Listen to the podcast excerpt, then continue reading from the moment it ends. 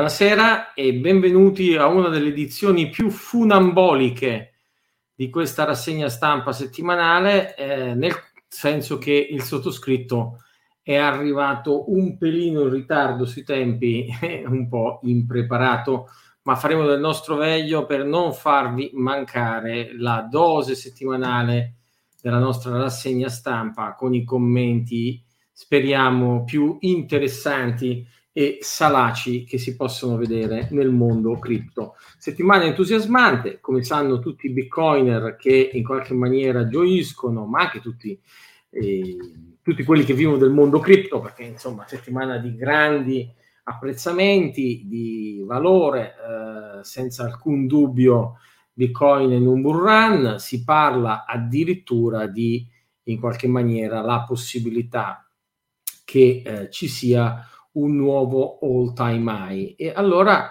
proviamo ad andare a scoprire immediatamente quali sono le ragioni, almeno secondo la stampa e secondo i commentatori, di questa eh, straordinaria settimana. Condividiamo lo schermo ed eccolo qui. Allora, eh, Tutte le notizie le trovate come sempre sulla pagina dedicata alla Crypto Week, in questo caso Crypto Week numero 36 del eh, 15 di ottobre.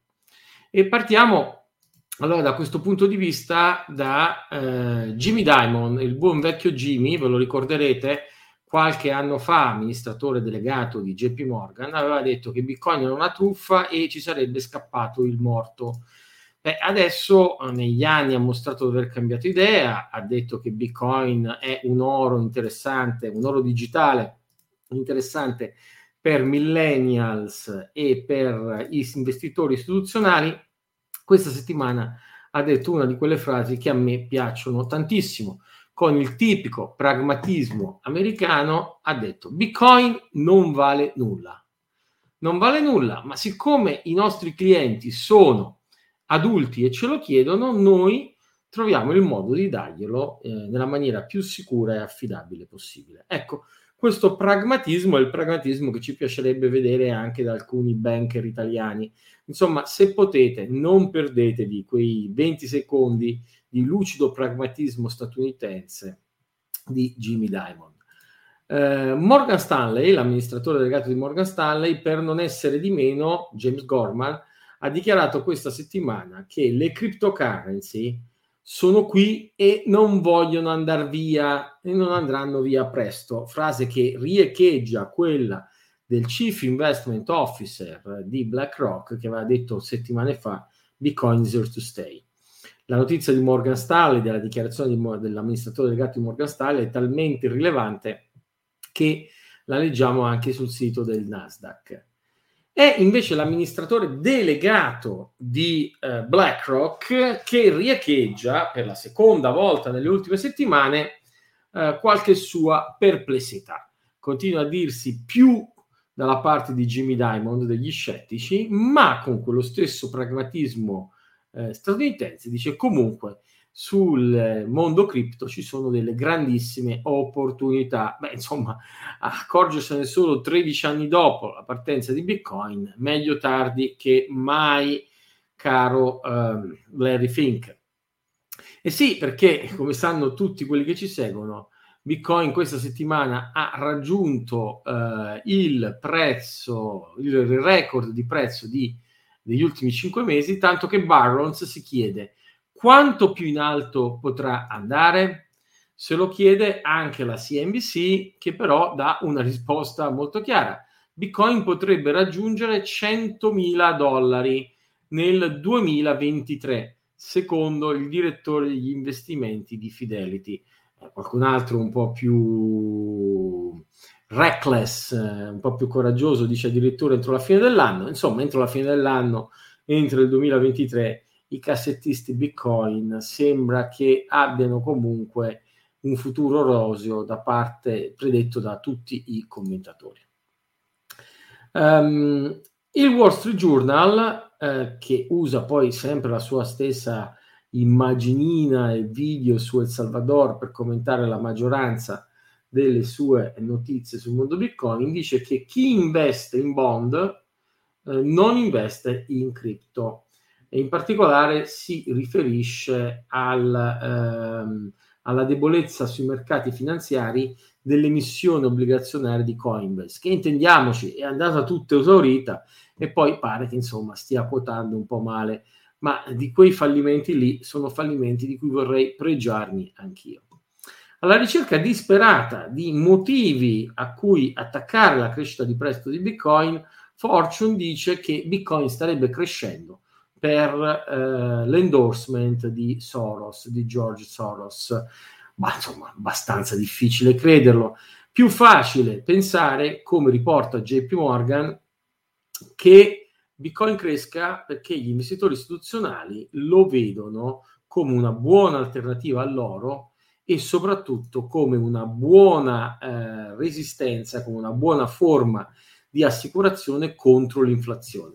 Eh sì, perché ricordiamoci che negli Stati Uniti in queste settimane l'inflazione è schizzata in alto fino al 6% e quindi un asset deflattivo invece che a prezzo di valore eh, i, denominando i prezzi in bitcoin i prezzi crollano è sicuramente di interesse per tutti gli investitori.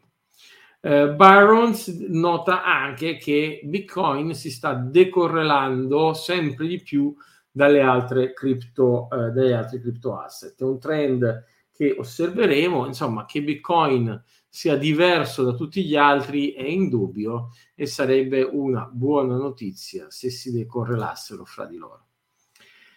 Coindesk, con un realismo invece più attento, fa notare che una parte almeno di questo rally del prezzo di Bitcoin è dovuta al fatto che mercoledì scorso una qualche balena, così si dicono quegli operatori di mercato che muovono il mercato in maniera significativa, ha comprato 1,6 miliardi di dollari, peraltro facendo muovere impetuosamente il prezzo c'è anche un articolo di analisi che vi segnaliamo su Coindesk, eh, vi ricordo che i link a tutte le notizie che commentiamo sono sulla pagina della Crypto Week dove potete eh, vedere che cosa racconta o che cosa riesce a leggere sulla blockchain Coindesk a riguardo di questo uh, trade significativo.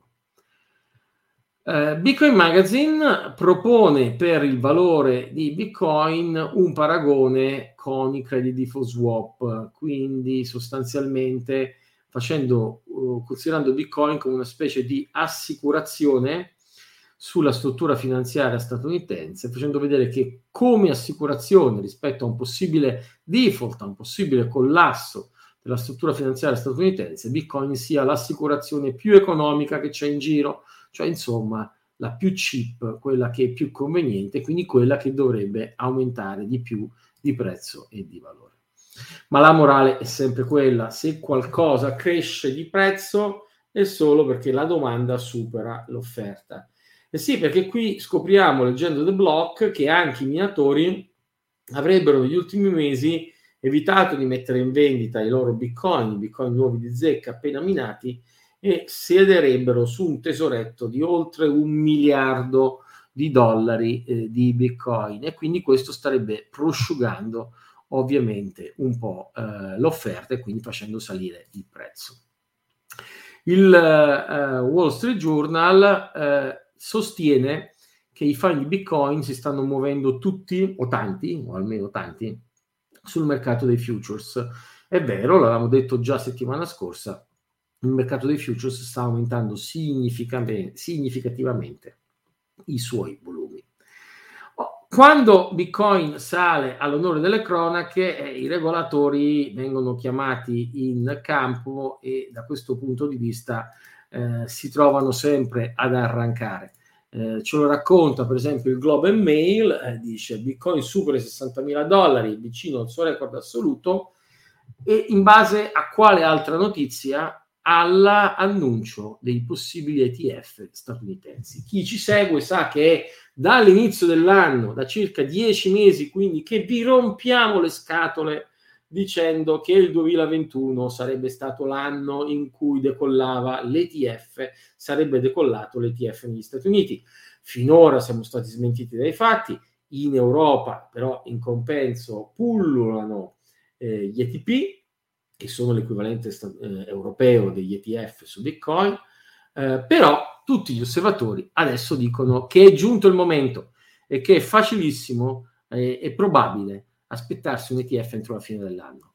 Non tanto, non solo, perché anche Cathy Wood col suo fondo ARC sta proponendo degli ETF su Bitcoin Futures, eh, un po' come suggerito da Gensler, il presidente della SEC, dell'autority americana, eh, ma anche perché Bitwise torna alla carica sui suoi ETP e torna alla carica su ETP su Bitcoin, su Bitcoin ETP spot, cioè che abbiano in qualche maniera non dei futures dentro, ma dei Bitcoin fisici.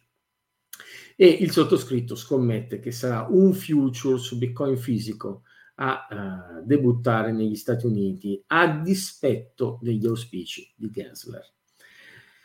Il regolatore, quando deve controllare eh, il mondo cripto, la prima preoccupazione che ha è quella eh, di eh, esprimere preoccupazioni dal punto, dal punto, di vista del riciclaggio. Riciclaggio che, lo ripetiamo continuamente, non c'è alcuna evidenza di operazioni significative di, di riciclaggio in ambito cripto, in ambito Bitcoin.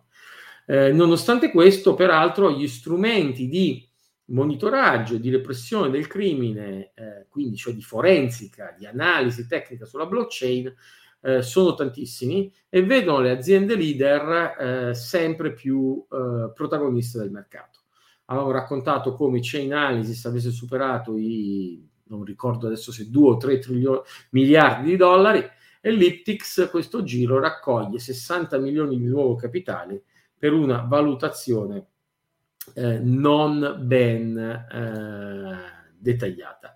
È il suo Series C, cioè il suo terzo round di eh, raccolta di capitale, 60 milioni le possono dare una buona energia per competere appunto con Chainalysis, Chainalysis che resta comunque leader nel mercato del software per la forensica e che proprio questa settimana rilascia il suo report sulla geography of Cryptocurrency, quindi il suo report sulla distribuzione geografica degli interessi eh, in cryptocurrency del mondo, ma insomma non ve ne avevamo già anticipato perché c'è analisi, ce ne avevamo anticipato i contenuti, l'Europa diventa numero uno se si tiene conto di, degli, degli NFT, ehm, il mining si è spostato, lo sappiamo, dalla Cina al Nord America, ma insomma leggete per conto vostro questo report corposo, eh, 133 pagine, quindi insomma pane per i denti di chi voglia approfondire.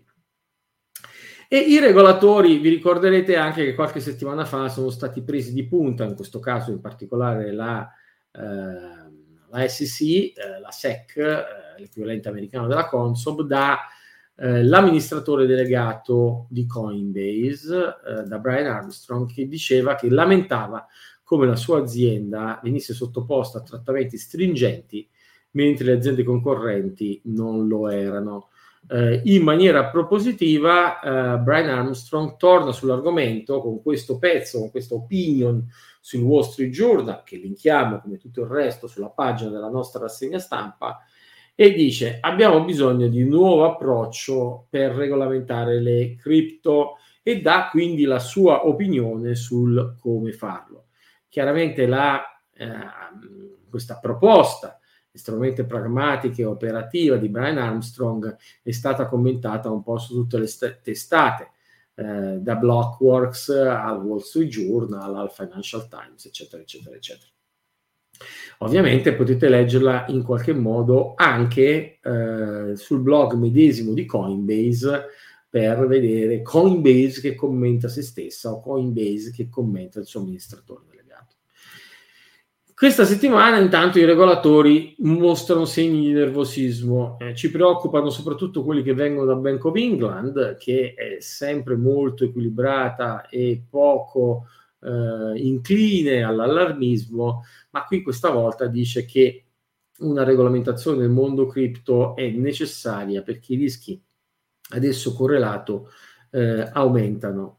In particolare però questa settimana noi abbiamo il Financial Stability Report della Bank of England, la quale si manifesta qualche preoccupazione sul mondo cripto, ma non poi così tante. Eh, anche per conto vostro questo report dell'ottobre 2021, altre 28 pagine per il nostro lettore più attento. Eh, ripeto, non è il mondo cripto la principale criticità della stabilità del sistema finanziario, come si potrebbe desumere da alcune letture un po' folcloristiche di questo documento, ma è indubbio che Bank of England alza il livello di allerta. Livello di allerta che è condiviso anche e soprattutto, forse anzi in maniera più significativa, dalla eh, International Monetary Fund, cioè dal Fondo Monetario Internazionale, che come eh, sintetizza, che rilascia anche lui un report proprio sulla stabilità finanziaria a livello globale, e ecco che la sintesi che ne fa questo punto di vista Decrypt è molto uh, stringente e dice badate che grande, il grande rischio viene soprattutto dagli stable coin. Questi potrebbero dare un rischio contagio. D'altronde vi ricorderete anche che Gensler aveva messo proprio gli stablecoin nel suo merino. E allora stablecoin per stablecoin, lo stablecoin per eccellenza della, C, eh, della Central Bank Digital Currency sarebbe quello americano, eh, però in realtà quello che vediamo è che la Federal Reserve dice che la tecnologia da sola e quindi deduciamo gli stablecoin, non possono veramente essere dirompenti per il dominio del dollaro. E insomma, dobbiamo dire alla mano destra di fare pace con la mano sinistra. Gli stablecoin sono una preoccupazione a livello globale di rischio di contagio o, come dice il Fondo Monetario Internazionale, o come dice la Fed, non lo sono poi così tanto. Nel frattempo, subito dopo la Cina, se c'è una eh, banca centrale che sembra andare veramente spedita verso il suo contante eh, digitale di banca centrale, è la banca centrale nigeriana che annuncia di lanciare la sua digital currency a giorni. Beh, noi ignoriamo sempre la Nigeria perché i paesi africani sono paesi in via di sviluppo, quindi hanno una rilevanza internazionale limitata, ma ricordiamo pur sempre che la Nigeria ha un numero di cittadini paragonabili a quelli dell'Europa. È interessante sull'argomento, peraltro, questo editoriale eh, di Edward Snowden eh, che dice proprio il contante digitale di banca centrale eh, rapirà il nostro futuro e insomma descrive uno scenario orwelliano in cui manifesta tutte le sue preoccupazioni eh, proprio su questi temi. Preoccupazioni riecheggiate in maniera straordinaria questa settimana dal mio collega Michele Mandelli, che in una opinione su LinkedIn eh, smen- smonta in 4-5 passaggi assolutamente incisivi e taglienti l'idea di utilità to cure del contante eh, digitale di banca centrale e anche lui echeggia insomma qualche preoccupazione rispetto a scenari orwelliani. Di nuovo il link anche al suo articolo lo trovate eh, sulla pagina dedicata alle news della Crypto Week o lo troverete tra poco.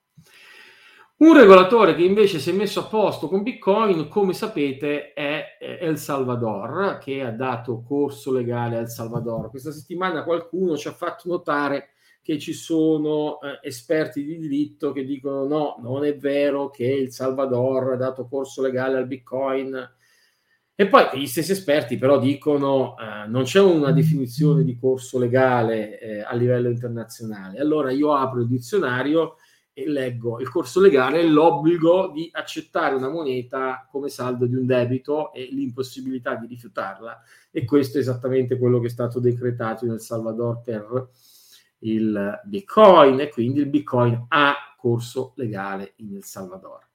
Ma eh, Vitalik, mm, con una caduta di stile notevolissima, se ne è lamentato. Sì, Vitalik chi? Vitalik Buterin, l'inventore di Ethereum, il banchiere centrale che governa Ethereum, che decide quale dei progetti eh, Ethereum possono fallire ogni volta che vengono rotti da un cambio di protocollo tramite hard fork e quali invece vadano salvati, quali transazioni vadano approvate, quali transazioni invece vadano cancellate, come successe all'epoca di The DAO. E qui dice, beh, insomma, è un'opinione impopolare, ma non troppo impopolare, forzare i eh, business ad accettare le cryptocurrency, fosse anche Bitcoin, è contrario all'idea di libertà.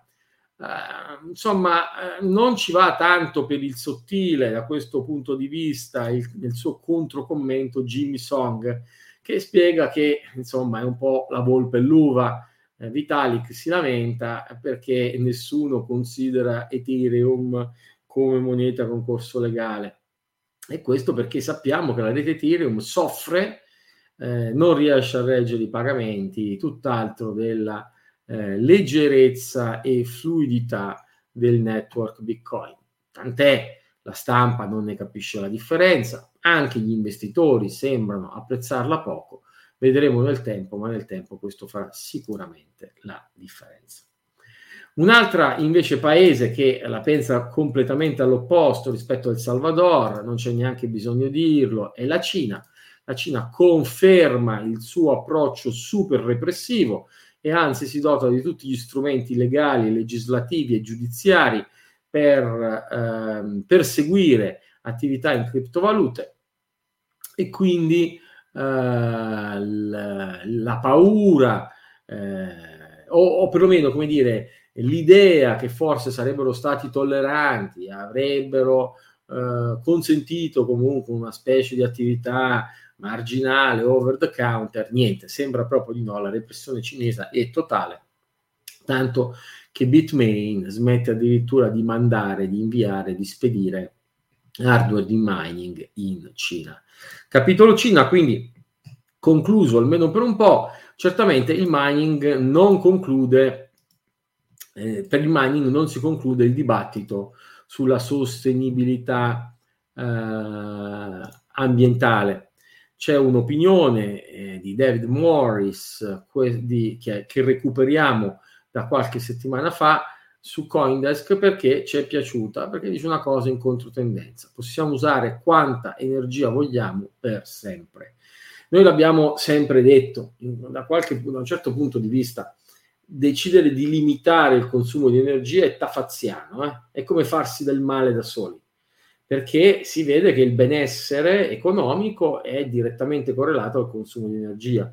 Quindi non è possibile puntare a consumare di meno, noi dobbiamo puntare a consumare tutti di più, ma badate, dobbiamo puntare a consumare meglio, cioè a consumare energie eh, pulite. I, su YouTube trovate un, la premiere di un documentario Bitcoin che in qualche maniera eh, sosterrebbe l'idea eh, di un Bitcoin verde, insomma, chi fosse interessato di un Bitcoin sostenibile, cercate o seguite poi dopo quando uscirà questo documentario.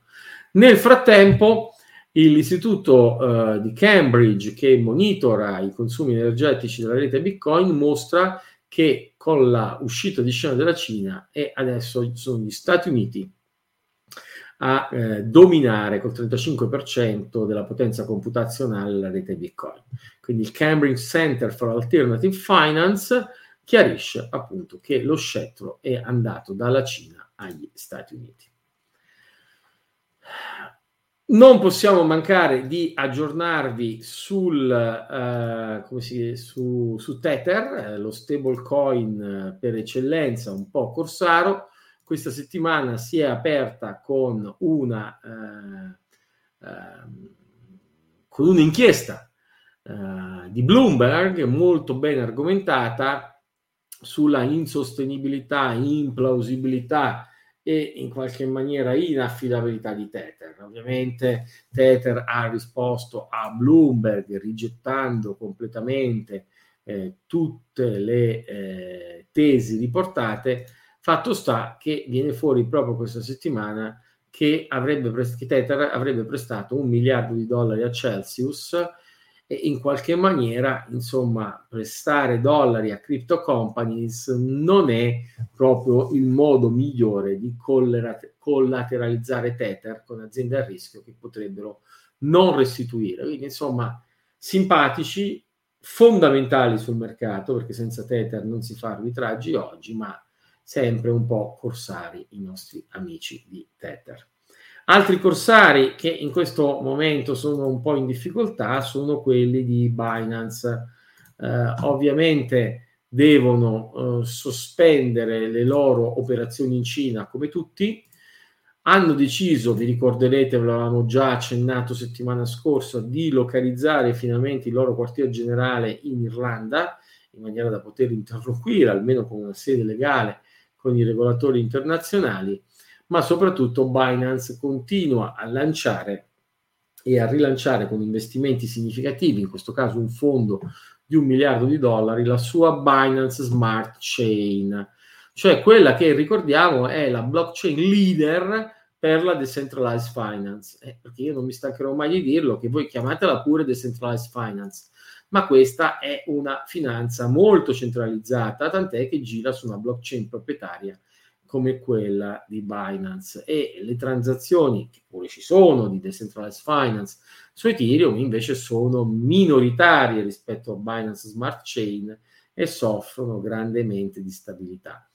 Tutte le settimane ci divertiamo a darvi notizia su qualche eh, crack, su qualche crepa che si apre nei vari contratti, nei vari smart contract di DeFi. Anche questa settimana ricordiamo che eh, il buco che si è aperto in compound, nel protocollo compound, è a questo punto eh, di oltre 100 milioni di dollari e continua a crescere settimana non dopo settimana.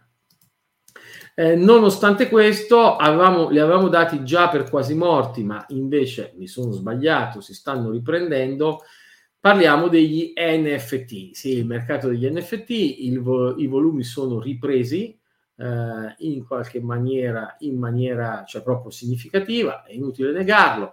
C'è un buzz, una euforia eh, molto forte. Visa lancia un programma NFT per supportare gli artisti digitali.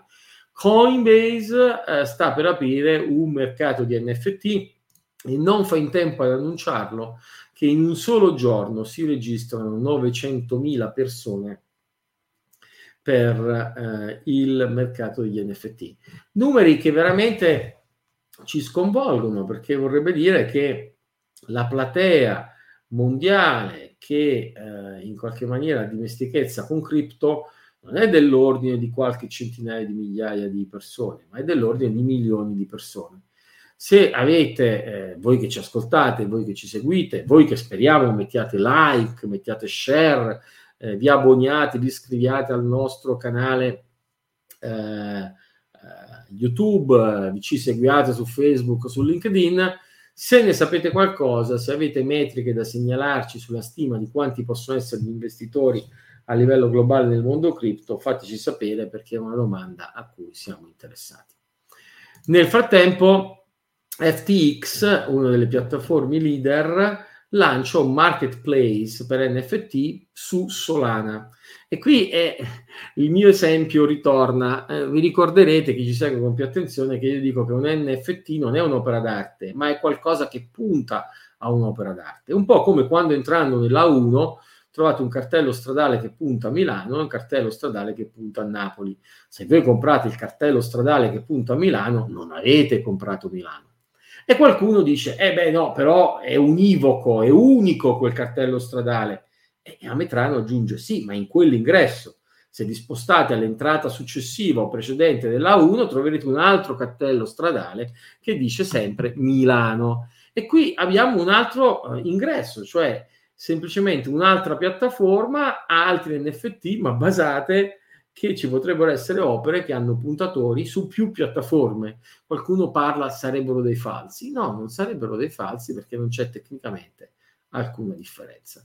Insomma, però FTX in America è un gigante e quindi tutti fanno attenzione alle sue mosse, soprattutto sorpresi dal fatto che il mercato di NFT eh, di FTX parte prima su Solana e poi solo in futuro partirà su Ethereum.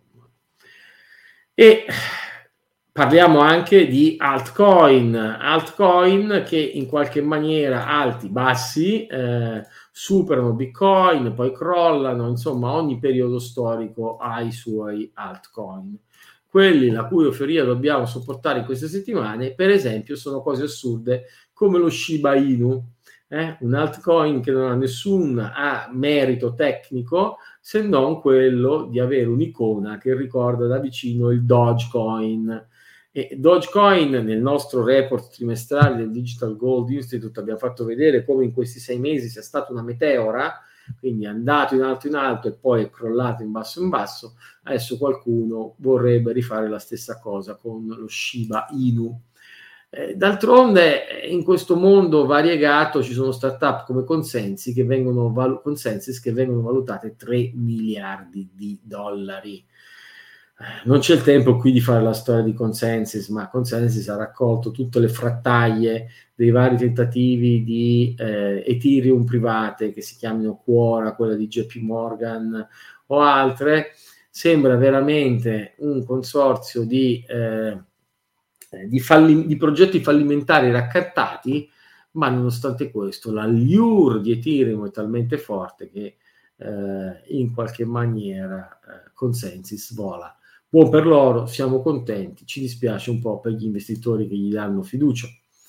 Eh, vedremo che valutazioni Consensus poi veramente spunterà eh, per questo aumento di capitale che avrebbe fatto ad aprile senza annunciarlo, con giganti come eh, JP Morgan Chase e Mastercard. Eh, tutti credono comunque, e quindi ci tocca ripeterlo, l'avevamo segnalato anche settimana scorsa, che, che Ethereum sia eh, in qualche maniera la, mh, il candidato numero uno ad avere la crescita più forte. E allora non si capisce bene perché invece questa settimana cresca tantissimo Polkadot, fondato anche questo da Gavin Wood, uno degli ex fondatori di Ethereum che ha abbandonato Ethereum e ha lanciato questo Polkadot che questa settimana lancia le sue parachain, no? quello che su Bitcoin si chiamano sidechain, qui si chiamano parachain, e Polkadot sarebbe uno degli astri del futuro. Quindi se vi siete entusiasmati per Cardano, se vi siete entusiasmati per Solana, ma avete perso un po' di entusiasmo per Polkadot, questo è il momento di tornare a tifare per questo ciarpame tecnologico. Uh, le parachain di, um, dicevamo, di Polkadot, le sidechain di Bitcoin. Qualcuno ricorderà che settimana scorsa c'era stato un hard fork, un problema uh, sulla... Uh, di non funzionalità, scusate, in occasione dell'hard fork della rete Liquid, quindi della sidechain principale del network Bitcoin, avevamo chiesto chiarimenti, eh, non c'era stata data risposta su Twitter, in realtà un nostro uh, ascoltatore ci ha segnalato un articolo appunto del 6 ottobre sul blog di Liquid che spiega nel dettaglio che cosa è successo su questa rete centralizzata, una mancanza di sincronia tra i diversi nodi della federazione che governa la sidechain. È sempre divertente notare come queste soluzioni centralizzate falliscano spesso, molto più frequentemente, comunque di una soluzione decentralizzata come Bitcoin che veramente di eh, problemi operativi ne ha avuto forse uno di 6-8 ore tanti anni fa e poi mai più. Bitcoin Optech è il nostro appuntamento fisso sugli aggiornamenti dello sviluppo tecnologico di Bitcoin. Dobbiamo confessare che questa settimana lo troviamo piuttosto deludente, si parla solo di Lightning Network e voi sapete che a noi Lightning Network, al sottoscritto Lightning Network, fa venire il sonno, una cosa che non decolla, che non si sa bene a chi serva, che è molto più complicata di Bitcoin, ma eh, speriamo di essere smentiti, però è sempre interessante eh, sia eh, il report sul dibattito che riguarda eh, la rifattorizzazione della logica su replace by fee del protocollo Bitcoin e soprattutto le puntate che però sono ormai molto avanzate come contenuto tecnico della serie Preparing for Taproot, prepariamoci a Taproot e qui si parla del, dei, degli script, de, della convivenza tra lo script path e il key path, cioè il fatto che i bitcoin bloccati su Contact possono essere spesi con script molto complessi, ma possano o debbano essere sempre spendibili anche con una firma di una chiave che è la somma di tante chiavi. Insomma, ci sono pro e contro, eh, chi volesse maturare un'opinione in tal senso è una lettura interessante, ovviamente dipende da quali applicazioni industriali o di sicurezza avete in mente. Ci avviamo alla conclusione, anche questa settimana vi ricordiamo del report trimestrale del Digital Gold Institute. La presentazione è stata fatta qualche eh, giorno fa, dieci giorni fa. Il report commenta il trimestre appena finito, quello che si è concluso con il 30 di settembre c'è un video, ci sono le slide presentate, le slide dei nostri ospiti Paola Bongini e Marco Petracco che presentavano la terza conferenza del Crypto Asset Lab. Seguite sempre con attenzione le news del Digital Gold Institute perché così non vi perdete alcuna eh, notizia.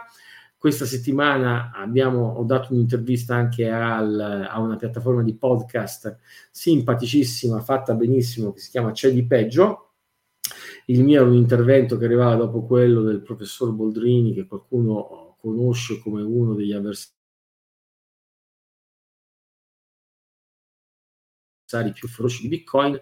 Chissà mai sia eh, un incontro proprio sul podcast di C'è di peggio, Metrano Boldrini, auspicato da tanti. Per questa settimana abbiamo finito e eh, non credo che ci sia spazio per le domande perché, eh, perdonatemi, ma ho un treno che, eh, ho scusate, un aereo che mi aspetta. E la settimana è stata però interessante, sicuramente eh, questa, speriamo che lo sia anche la prossima. E per intanto, buon Bitcoin a tutti. Ah, prima di salutarci, però ricordiamo il nostro sponsor, altrimenti poi non ci sostiene più. Il nostro sponsor è CheckSig, società di custodia e servizi Bitcoin per investitori istituzionali e persone ad alta patrimonializzazione. Eh, ogni tanto ci, si chiede, ci chiedono cosa vuol dire alta patrimonializzazione. Alta patrimonializzazione vuol dire dai 20.000 eh, euro in su di Bitcoin. Se però siete interessati ai servizi di CheckSig, quando prendete contatto con CheckSig, ditevi manda Metrano e vedremo di accontentarvi anche se siete al di sotto della soglia. Si sta avvicinando Natale e stiamo diventando tutti più buoni.